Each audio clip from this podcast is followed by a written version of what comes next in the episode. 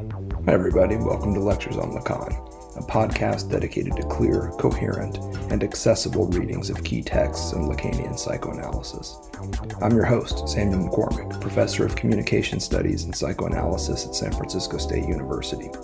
Hope you enjoyed today's episode, and if you do, be sure to like and follow us on Substack, Instagram, and all the usual places.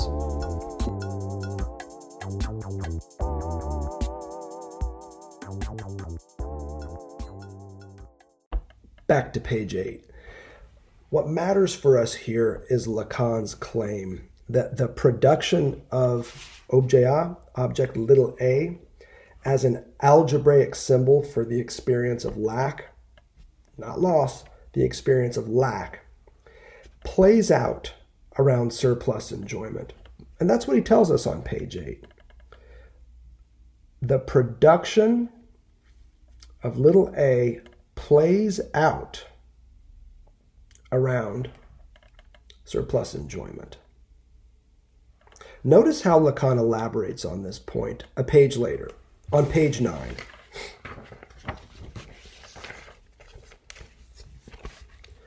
I'm looking at the first full paragraph here on page 9, where he says, This is what is well and truly at stake here.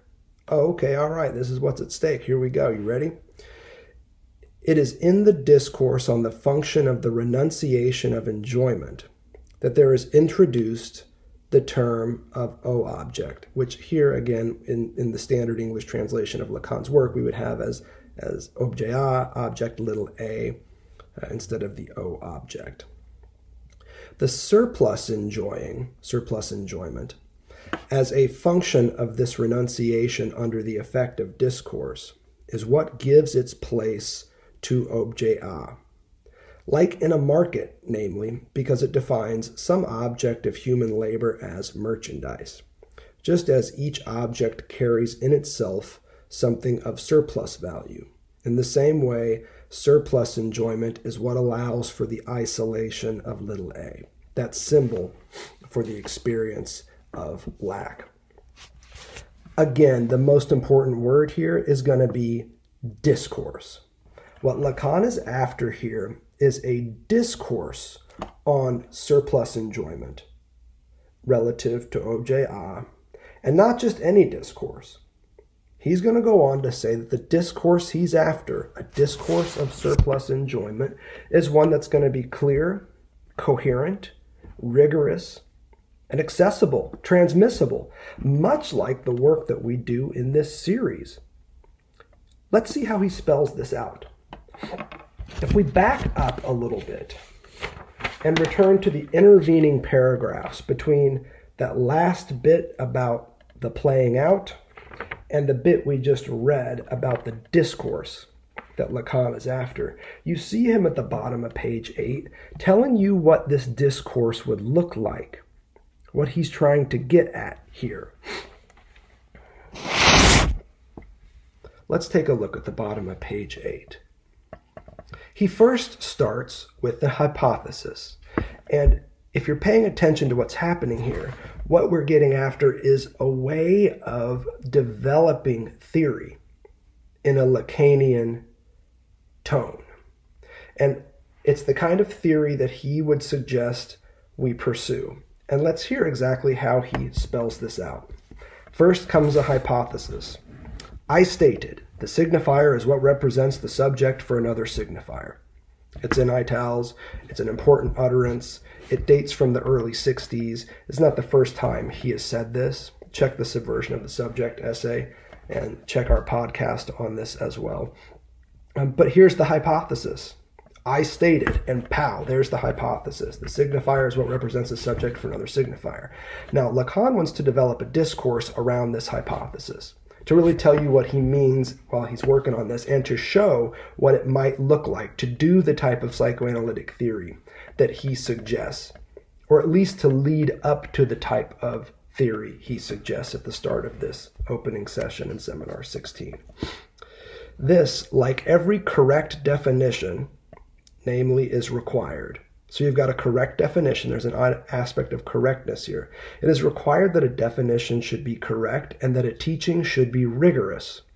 So make sure your definitions are correct and that your teaching is rigorous. And in the field of Lacanian psychoanalysis, you talk about the lack of rigorous teaching. It's there, it's apparent. Um, thankfully, there is enough rigorous stuff out there to help all of us along in what is already a pretty damn rigorous body of work. It is quite intolerable at the moment when psychoanalysis is called on to give to something that you must not think that I intend to elide, to the crisis that traverses the relation of the student to the university. It is unthinkable that one should respond by the statement that there are things that one cannot in any way define in a knowledge. If psychoanalysis cannot state itself as a knowledge and be taught as such, it has strictly nothing to do in a place where nothing else is at stake. Now, remember also what's happening here um, in the late 60s um, in France um, and with student and university culture, especially as it relates to labor movements. If the market of knowledge is very properly shaken by the fact that science contributes to it this unit of value that allows there to be plumbed what is involved in its exchange, even in more radical foundation functions, it is certainly not an order for something that can articulate something about it. Namely, psychoanalysis should present itself by throwing in the towel. I read this only as a testament to the need for a really clear, coherent translation of Seminar 16. This is a great start. I'm so grateful and thankful that this is here. But we'd really benefit from someone going through and giving us a very proper translation of this important seminar. And then we come to an important part for our purposes, again, establishing what type of a discourse Lacan is after with regard to surplus enjoyment. So far, what we know is that it's going to have correct definitions, it's going to be rigorous, it's going to be transmissible. Here's something more all the terms that may be employed in this connection, whether they are those of non conceptualization or any other evocation of some impossibility or other, can only designate in any case the incapacity of those who put them forward. It is not because the strategy, you know what? That's too good of a sentence for us not to just pause for a second. What Lacan is here saying is that anybody that wants to approach a discourse of psychoanalysis and ultimately bumps into some ineffable field of non conceptualization and evoke the impossibility of conceptuality, perhaps, you know, the impossibility of it moving forward uh, from there. Lacan just says that's bullshit. The only incapacity on display in that moment is the incapacity of the theorist. That's a pretty snarky thing to say, um, but you know you got to respect that too. What Lacan is saying is that where psychoanalytic theory seems to bump into walls of ineffability, non conceptualization, and the like, um, is precisely where you see the limits of that particular theorist at work, not the limits of psychoanalytic thought. It's an important point that he's developing, and that's what he also wants to try and demonstrate in the subsequent pages, really up until the very end of this first session on Seminar 16, on my reading. So we've got this notion of discourse that is clear with definitions. We've got a definition of discourse that is rigorous, that is transmissible, and that does not accept statements of non conceptualization as though the outer limits of this thing were to pass and, and, and to pass us into some sort of um, ineffable atheoretical zone. Um, Lacan just doesn't accept that. Now, that's what the discourse, he says, should look like. A discourse of surplus enjoyment should look like this. The standards in place. Now we arrive at that key paragraph we just looked at on page 9.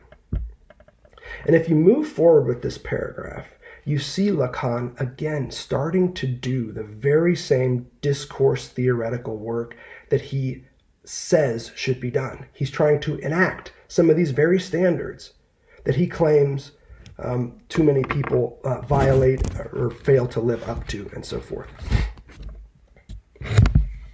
The fun begins in the middle of page 9 with the sentence, What are we doing in analysis? And as you read this sentence, you have to think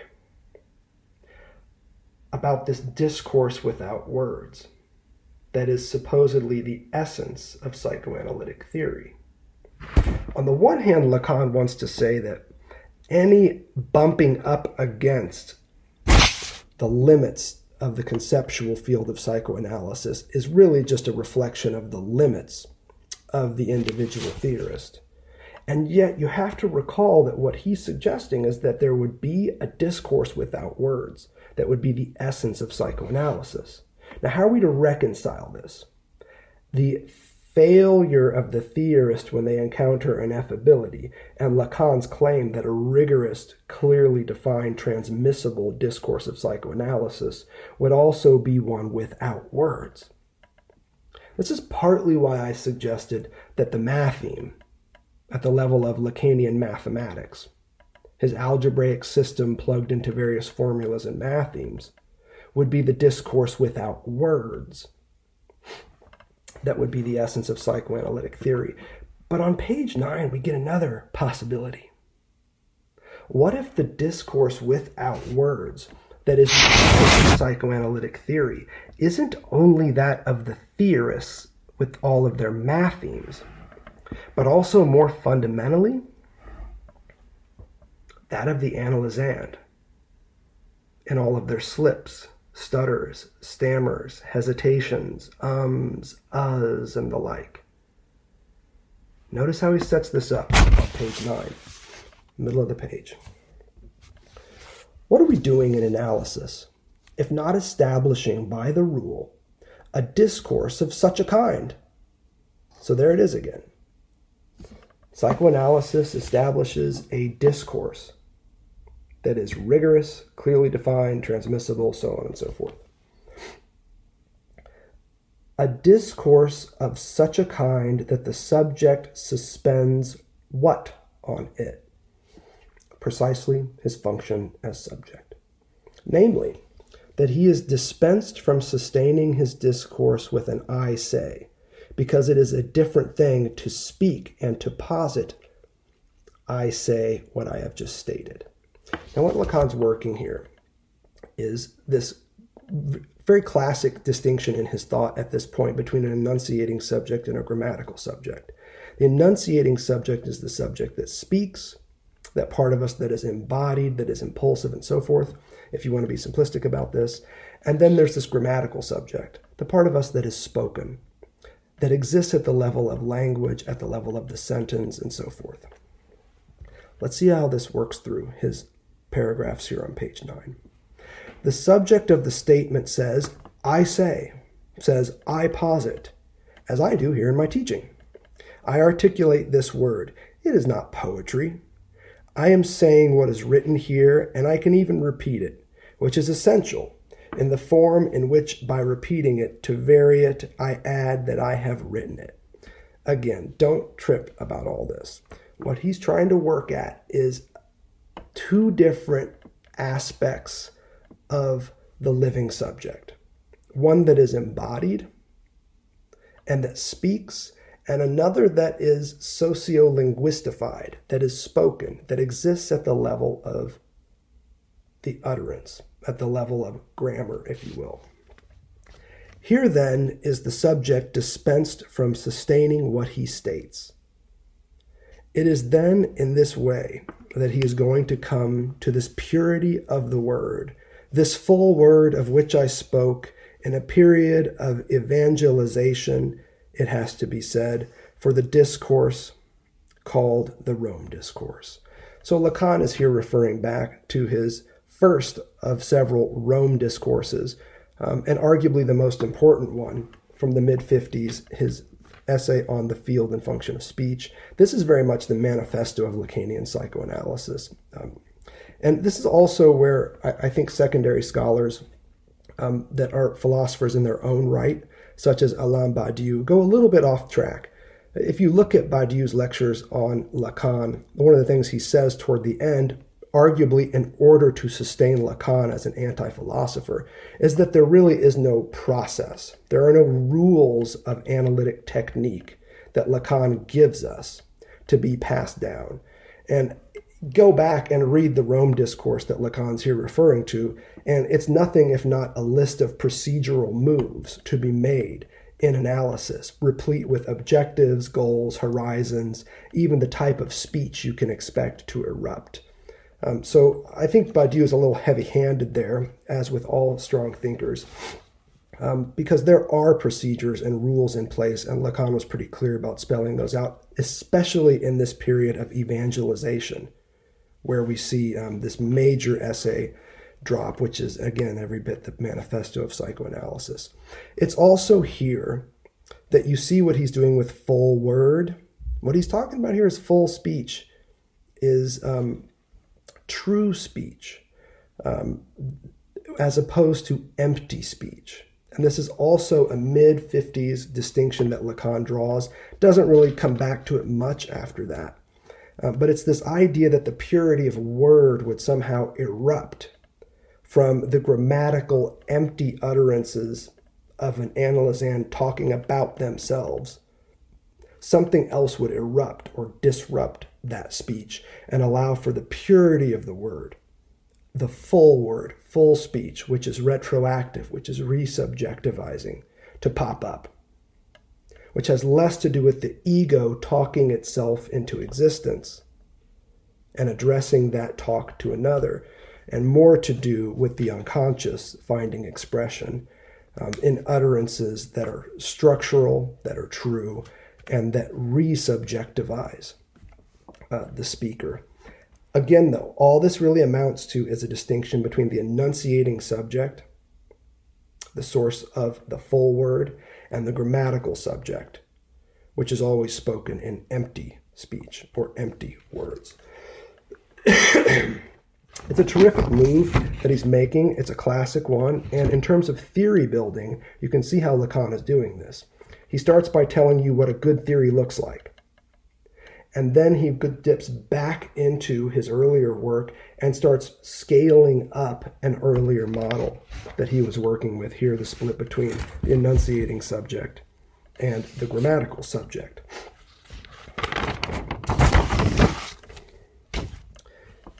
Let's be precise here. The grammatical subject is a subject that says things about itself, that states in language many things about itself. Anytime you hear the vertical pronoun I, I'm the kind of person who, we've been over this before, so I won't spend too much time with it. Rest assured, that's somebody trying to talk themselves into existence. That's an ego at work. That is quintessentially going to be empty speech in Lacan's period of evangelization. I, as ego, say, I'm the kind of person who always gives to charity. There you have it. That's the grammatical subject. Um, this is a subject that is every bit an effect of language. It is effected by the linguistification of the living being.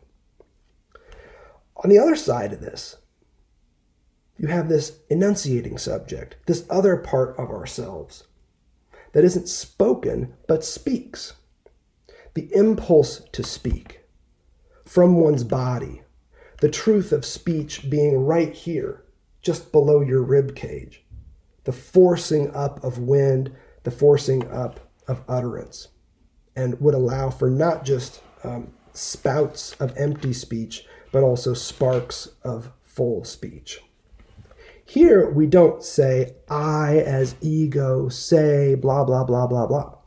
What we see is something different, a different utterance, and one that Lacan quotes on page 10. Not coincidentally, right after he gets into the talk of full speech. Me, the truth, I speak.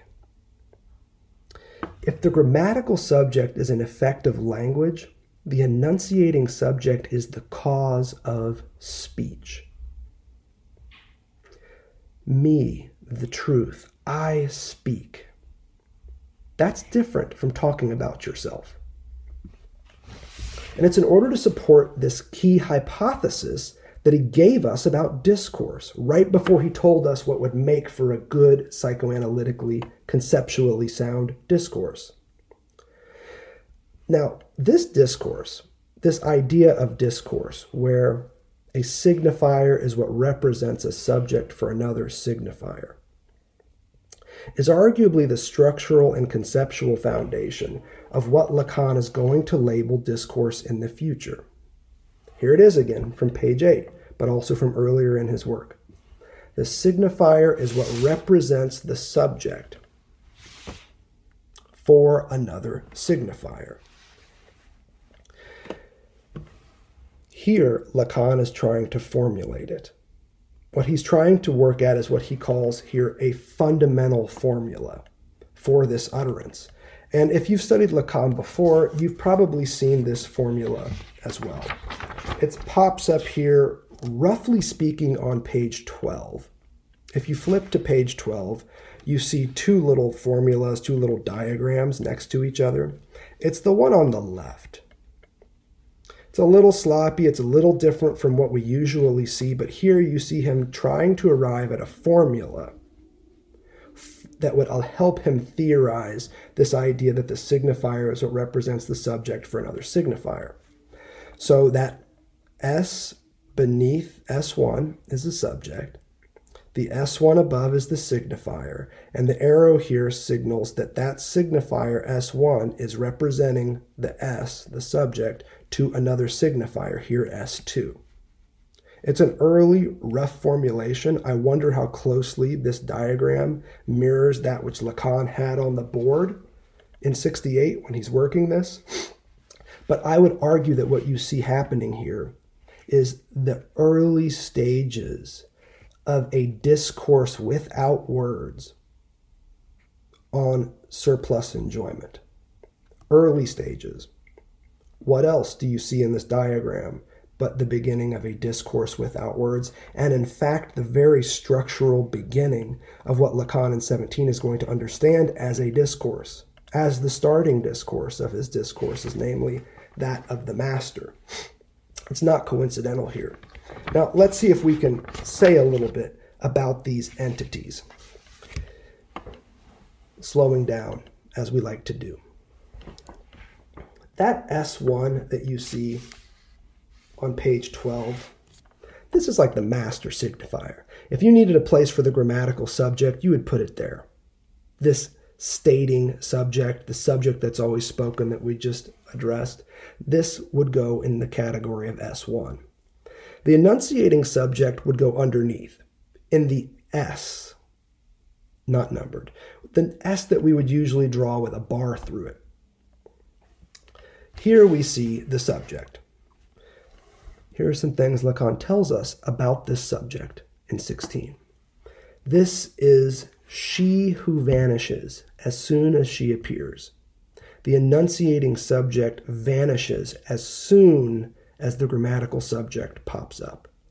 Here we see from Seminar 11 forward this theory of aphanisis. It's not the first place we've seen it. It pops up even in Seminar 3.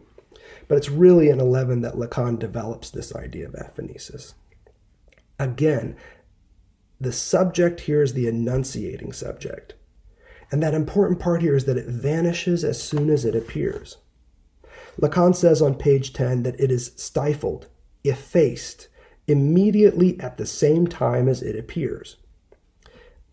Again, it disappears in emerging. And then he says something really interesting.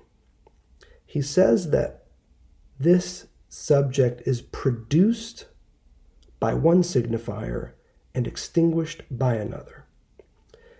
S1 produces that subject, but the subject is extinguished by S2. Now that's interesting. That strikes me as something new here. Um, I could be wrong, but I think it's a pretty interesting move that he's making here. It's produced by one signifier and extinguished by another. Usually, when we talk about this, what we're looking at is the way that in representing the subject, the signifier petrifies it, freezes it, bars it, places that subject under erasure. As soon as it appears in language, it disappears as itself. Uh, we're going to slow down even more here. In order to understand this simultaneous movement of vanishing and appearing, of production and extinction, let's first talk about the S1 in relation to the S2. What exactly is this stuff? The S1 in relation to the S2, the top components of this little formula you see on page 12. This is in many ways a matheme for Lacan's understanding of language. It wouldn't be a proper matheme because it doesn't have the little lozenge in there and so forth, but we could call it at least a formula. What this tells us is that the system of signifiers known as language is a differential system. It's not S1 and another S1. It's an S1 and an S2, and you could put an ellipsis at the end 3, 4, 5, 6, 7. Language for Lacan is a differential system of signifiers.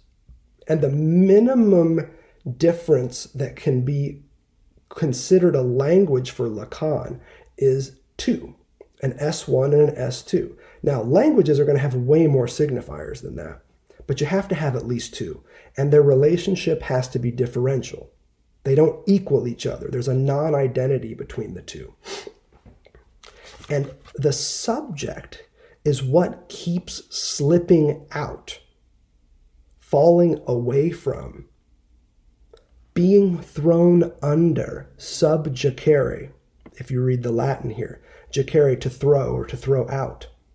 An object, for instance, is something that is thrown out, ob, out, and jacere to throw. The subject is something that is thrown under. Sub means under. The subject is constantly cast out and thrown under the differential system known as language. A differential system of signifiers, here represented by the relationship between S1 and S2.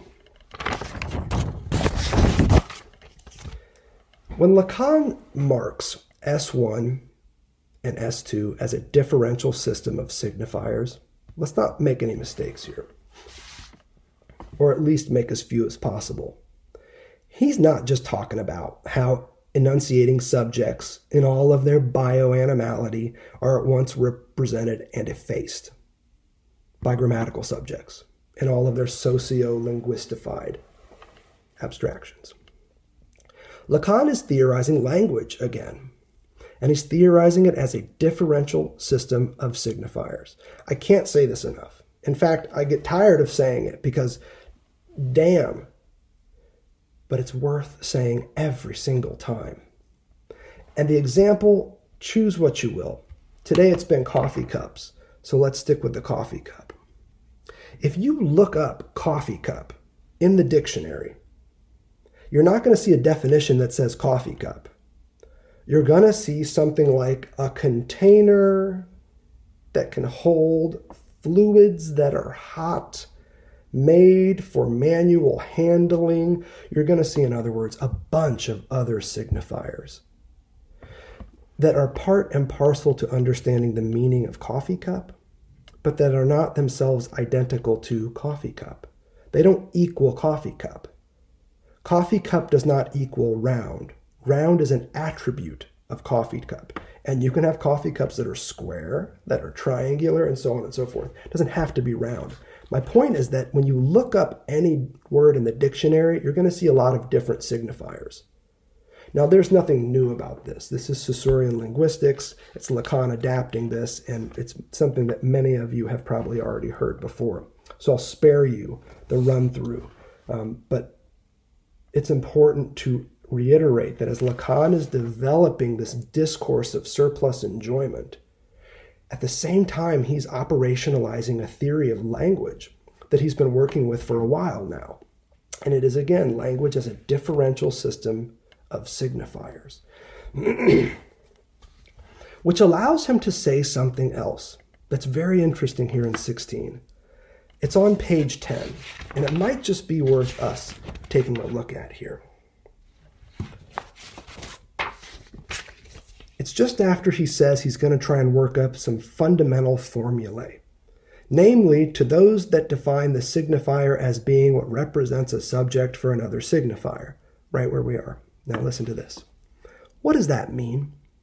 I'm surprised that no one has ever remarked in connection with this proposition that the result, as a corollary, is that a signifier cannot represent itself.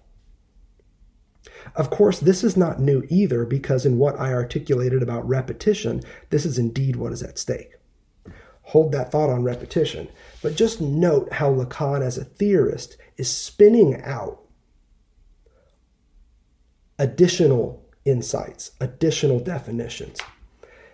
If language is a differential system of signifiers, we can also assume that one signifier cannot represent itself. Coffee cup cannot represent coffee cup. It doesn't work that way.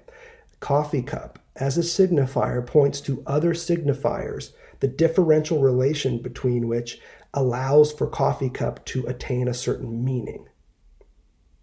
Now, what Lacan is here saying is here in 68, nobody had come along and developed that insight. Who knows if that's true? Lacan also famously said that he was often waiting for, uh, you know, some women psychoanalysts to develop something with his thought, even though many of them were in the audience and had already done pretty great shit with his work. So who knows if this is true? I'd love to hear from you all on this. But it's another great move in, Lacan, in Lacan's thought.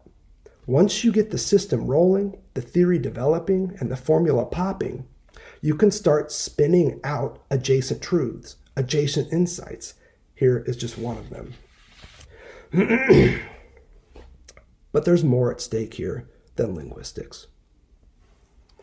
What's at stake, as Lacan suggests, just after this adjacent truth, is a theory of repetition. And you've heard me before tell you that this is what is at stake at this stage in his thought a robust, rigorous, transmissible theory of repetition.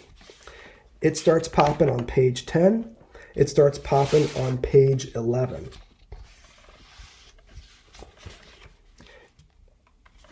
At the bottom of 10, we see a lot of the riffs about the subject that disappears as soon as it appears. At the top of 11, we get a pretty profound little statement on the loss of identity that attains this dis, that attends this disappearance. And then we get this statement that this is what Freud's theory about repetition designates, as a result of which nothing is identifiable from the recourse to enjoyment, in which by virtue of the sign something different comes to its place, namely the stroke that marks it. Nothing can be produced here there without an object being lost in it. Now that is a really convoluted sentence, but it need not be one that slows us down too much. We've talked about repetition before. In fact, I dare say there's not even a series in lectures on Lacan where the topic of repetition has not come up. So I'll be brief and categorical. An entity or event can only be repeated at a later date. This is true of repetition. In a future relative to its present moment, when it will have become the origin of a repetition and a lost origin at that. Because it will have become no longer. Hence the disappearance of the subject as soon as it is repeated or represented at the level of the signifier. Let me say it again. An entity or an event can only be repeated at a later date. In a future that's relative to its present, when it will have become the origin of that repetition and a lost origin because the present in which that entity was is no longer relative to the present in which it is repeated. Now, if you've heard us theorize repression, you know exactly what we're talking about here. It's the symptom that marks the primal scene. It's the return of the repressed that marks the truth of repression. They're two sides of the same page. For us, here, the important element is this repetition for Lacan is a retroactive process. An entity cannot be repeated, it's not a repeated entity. Hell, it's not even. An entity is not repeated until it's repeated is one way to arrive at this. And once it is repeated, then suddenly you have it designated as the origin of a repetition. But at the time, it wasn't the origin of a repetition. So, this is the second coffee cup you've seen me with today. The first, you'll recall, had the picture of the cats on it, right? This is a repetition. This is my second cup of coffee, if you will. Although, in honesty, you know this is probably my eighth cup of coffee. But it's precisely by choosing a new coffee cup and establishing a retroactive connection to the first that the first by God becomes the first. There is no firstness until secondness has occurred. And again, the same is true of symptoms and primal scenes.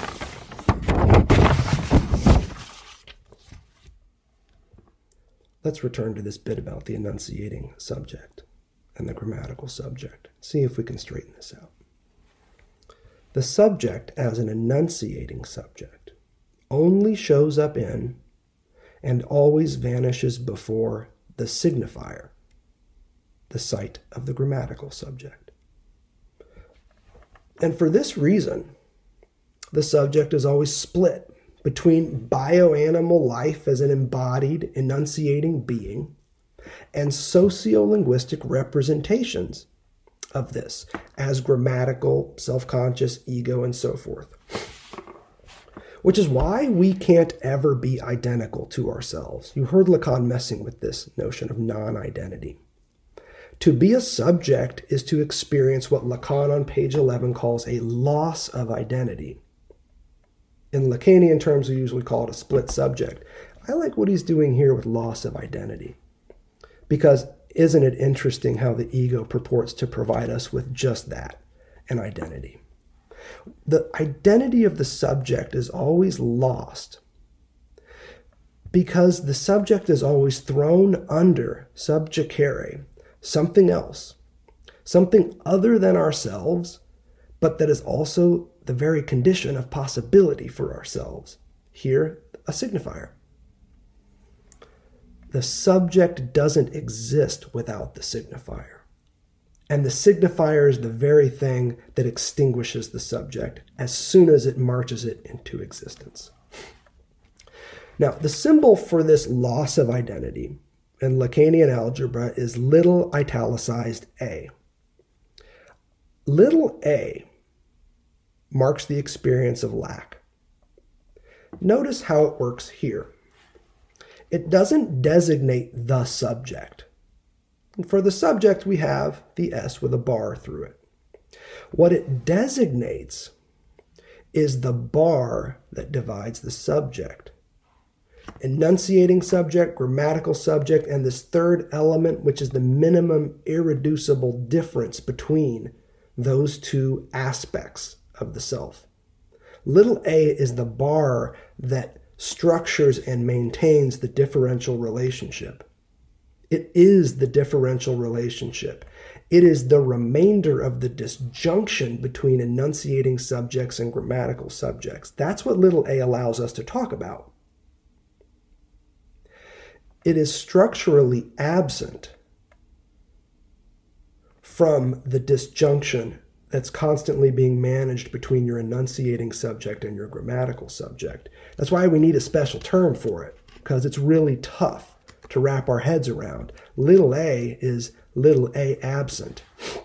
From that disjunction, it's constantly falling out from the disjunction and structuring it at the same time, which is partly why it's so damn elusive again, we've spent time with this, so I'm not going to mess around too much with it. Um, you also see little a represented in that kind of rudimentary formula on page 12 we were just working with. It's the bar between S1 and S. That's little a. Little a allows us to talk about this third element that is the differential relationship here between the signifier and the subject it represents. How in the fuck does this relate to repetition? That's the question. Here it is. I want to be brief and categorical because, again, we're at the very start of this seminar.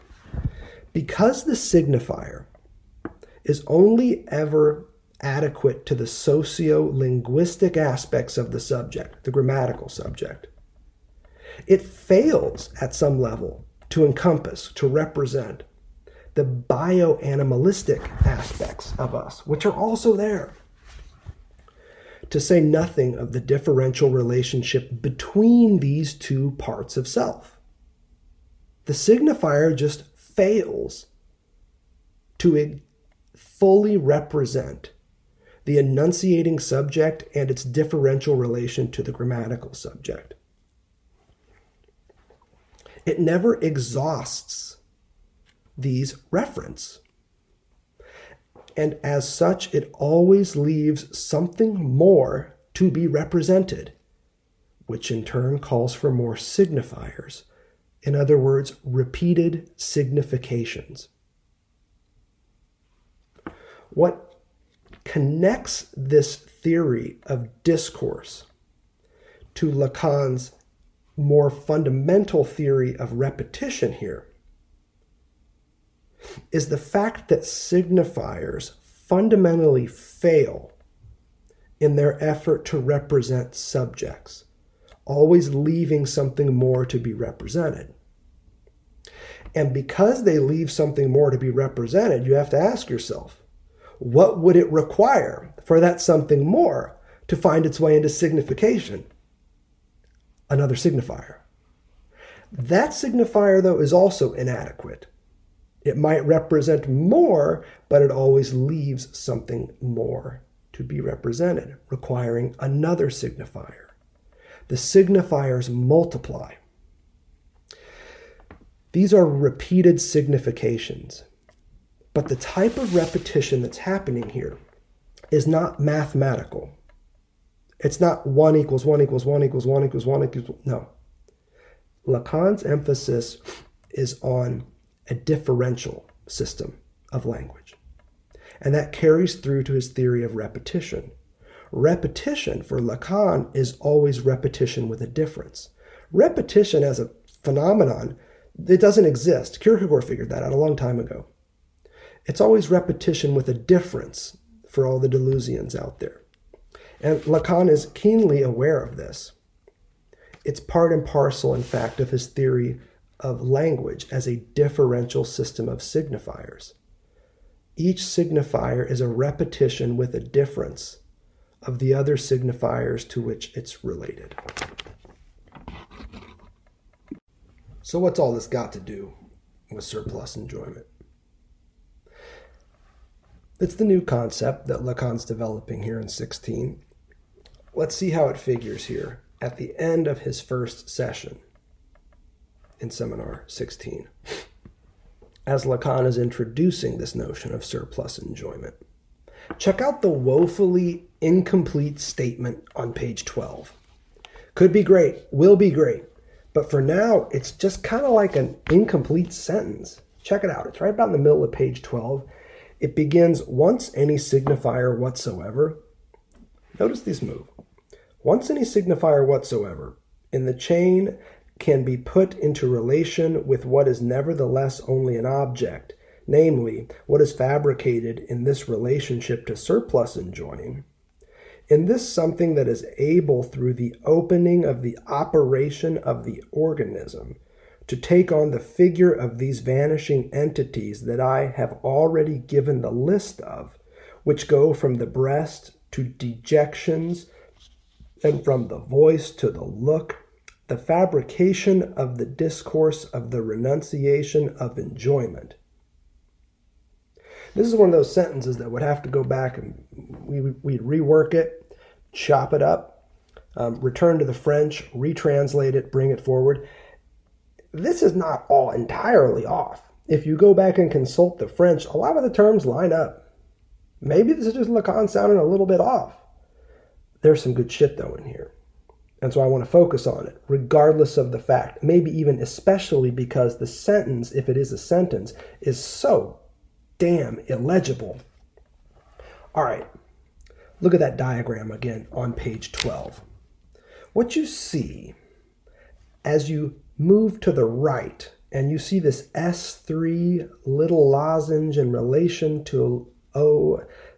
If you know Lacan, this is the matheme for fantasy in a sense he's working at a slightly different angle. What we see here in this S3 is a multiplicitous, many parted, non identical composite figure of the self, an S3. Three parts at least in there.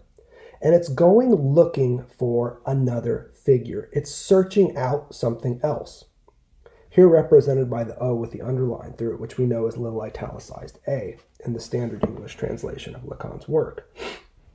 S3 goes out looking for a figure of their loss turned to lack, in short, of their castrated subjectivation, which again amounts to a renunciation of enjoyment.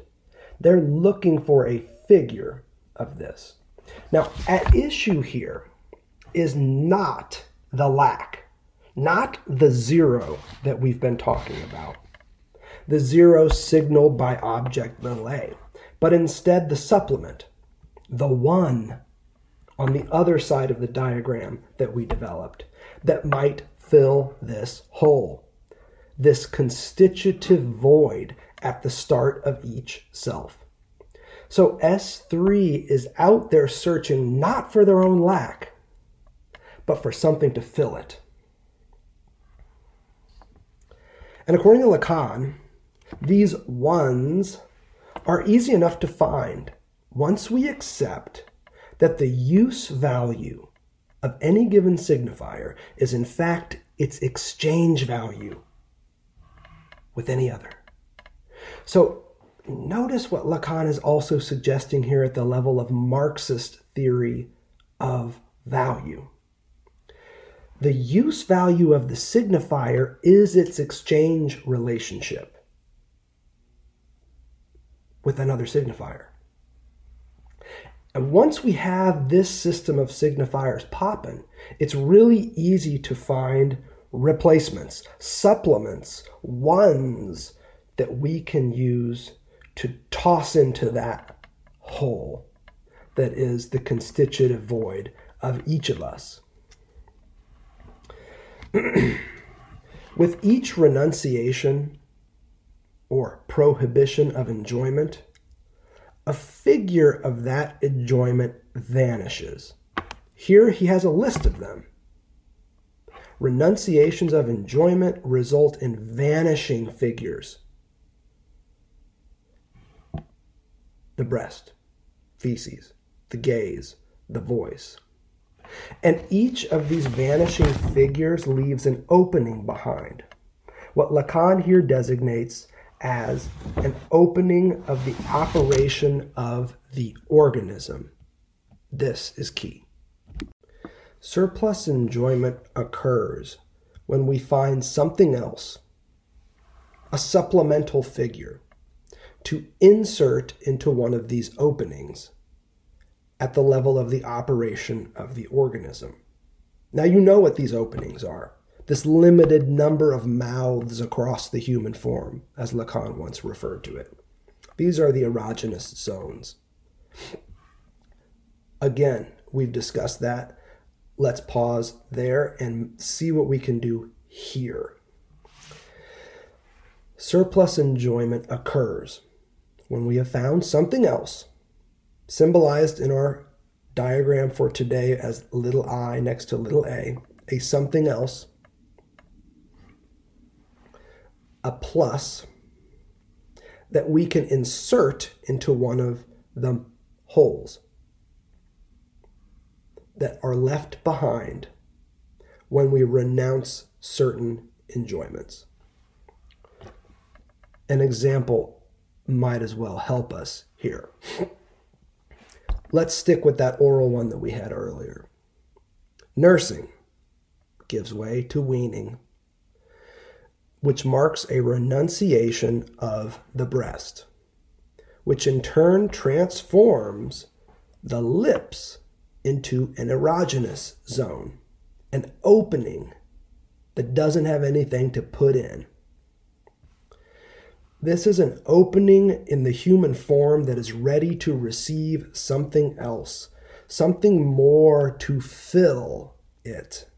Remember the Proto Indo European root pele, meaning to fill, that gives us surplus as well as supply. The imaginary object that is the phallus is the original supply, if you will, that the surplus of surplus enjoyment repeats. Now, this something else, something more, a plus that could be used to fill this opening, this gap, can be any number of entities. Jouissance flits, never fully, always at the level of a fragment. Again, what Miller calls a crumb. From one metonymic figure for the lost object of the breast. Let's generate a list. The breast recedes, and what comes in its place? The bottle, the thumb, the pacifier, the straw, the chewed fingernail, even the hangnail as you get older, the gum that you always have in your back pocket ready to go, the sucker, the cigarette, the cocktail, all of the things that mark the metonymic passage from one little i, little a to the next. The enjoyment afforded by each of these metonyms is surplus enjoyment. And let me say this in a categorical fashion.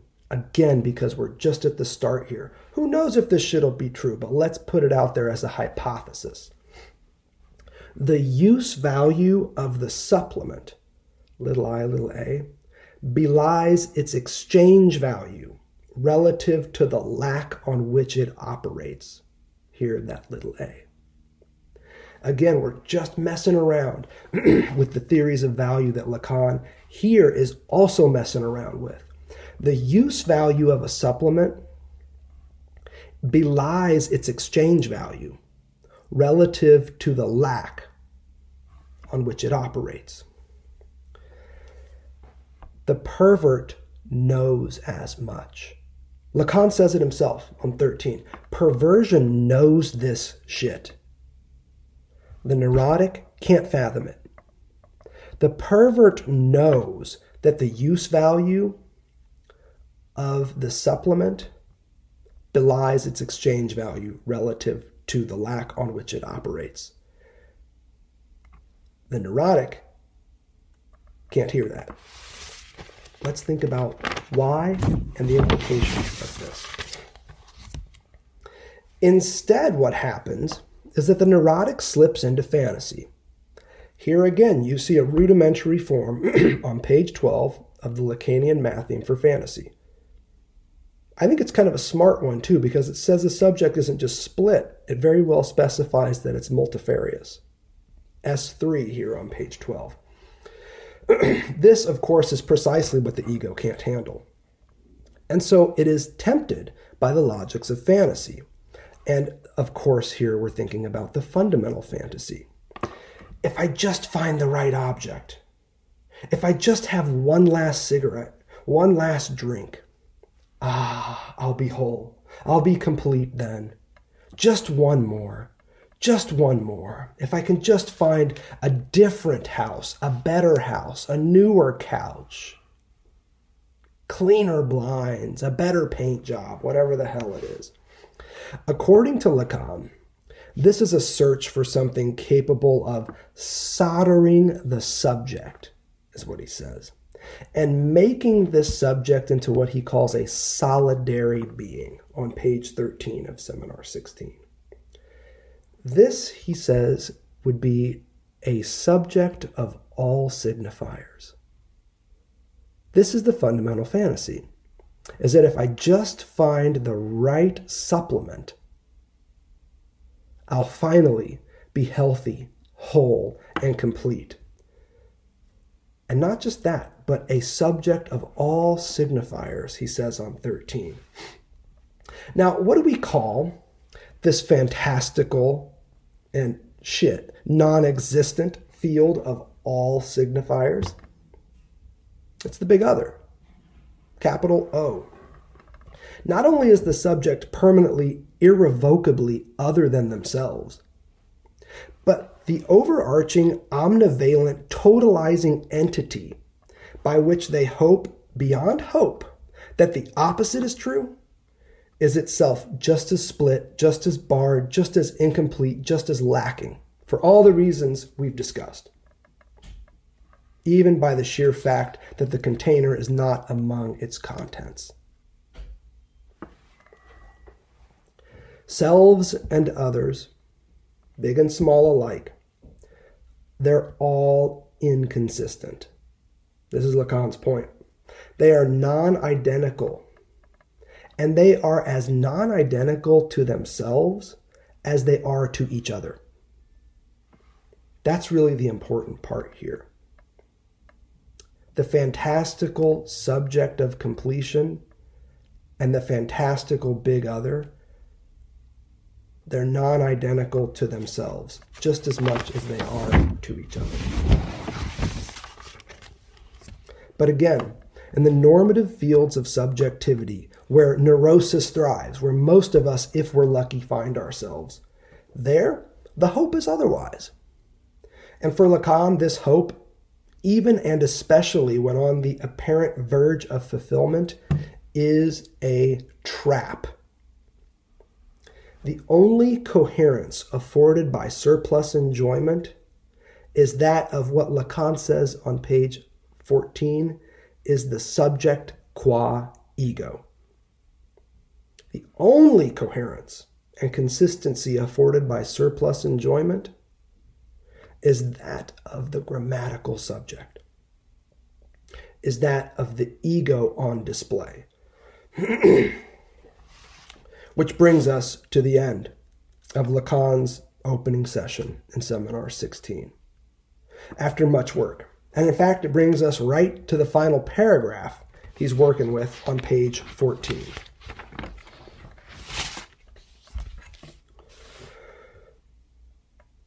Isn't it interesting?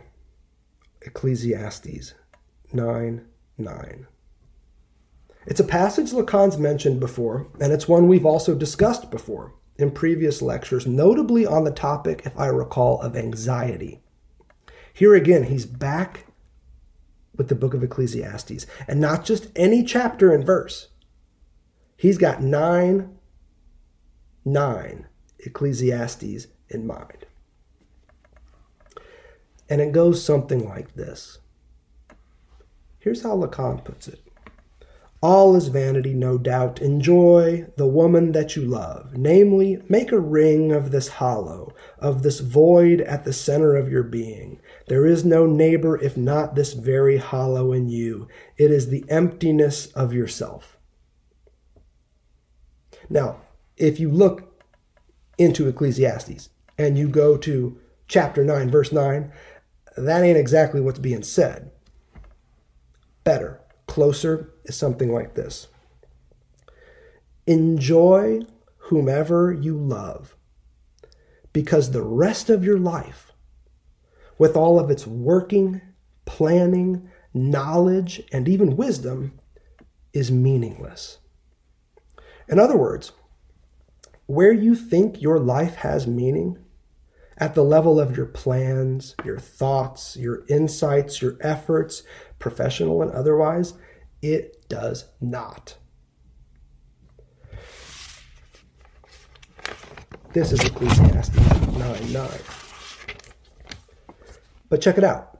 This lack of meaning this void at the center of your being, this emptiness of yourself, as Lacan puts it, is in fact, hear me now, exactly what makes life worth living.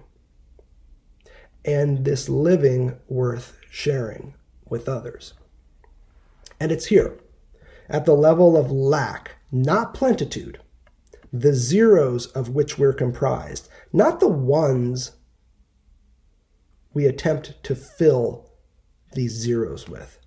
It's here that you find an alternate mode of enjoyment to surplus enjoyment, one that is based less on the stuff you have than on the difficult experience of lack that repeatedly sends you out in search of more, more, and more.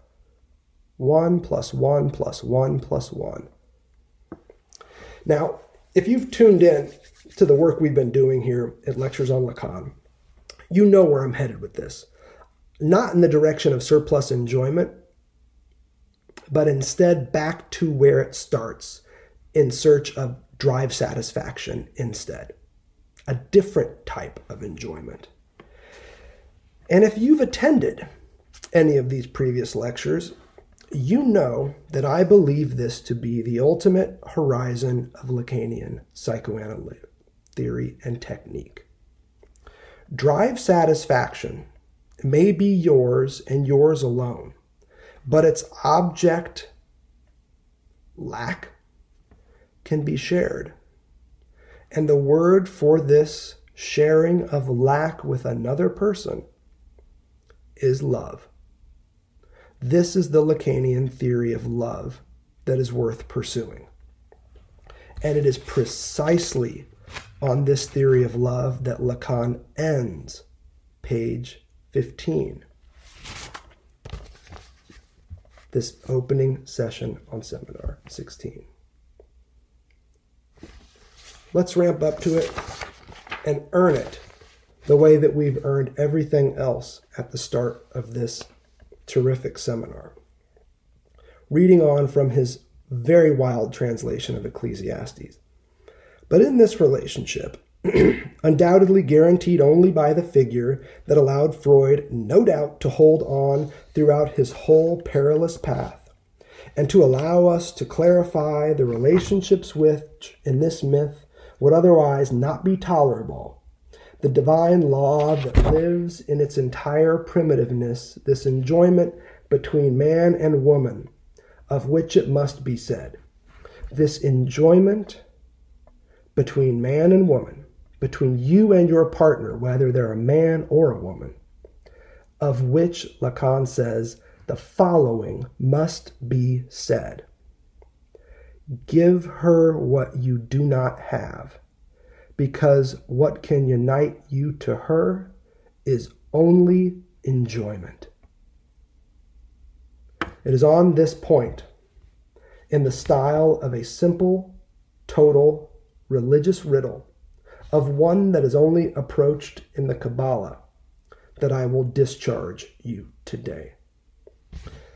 This is how Lacan ends his opening session in Seminar 16 on the topic of love, and not just any theory of love, on the very precise and profoundly Lacanian theory of love as giving what you don't have. Let's pause there. Stay tuned for more soon. Thanks for listening to Lectures on Lacan. Stay tuned for more episodes soon. A big shout out to the artist Jerry Paper for our podcast theme music.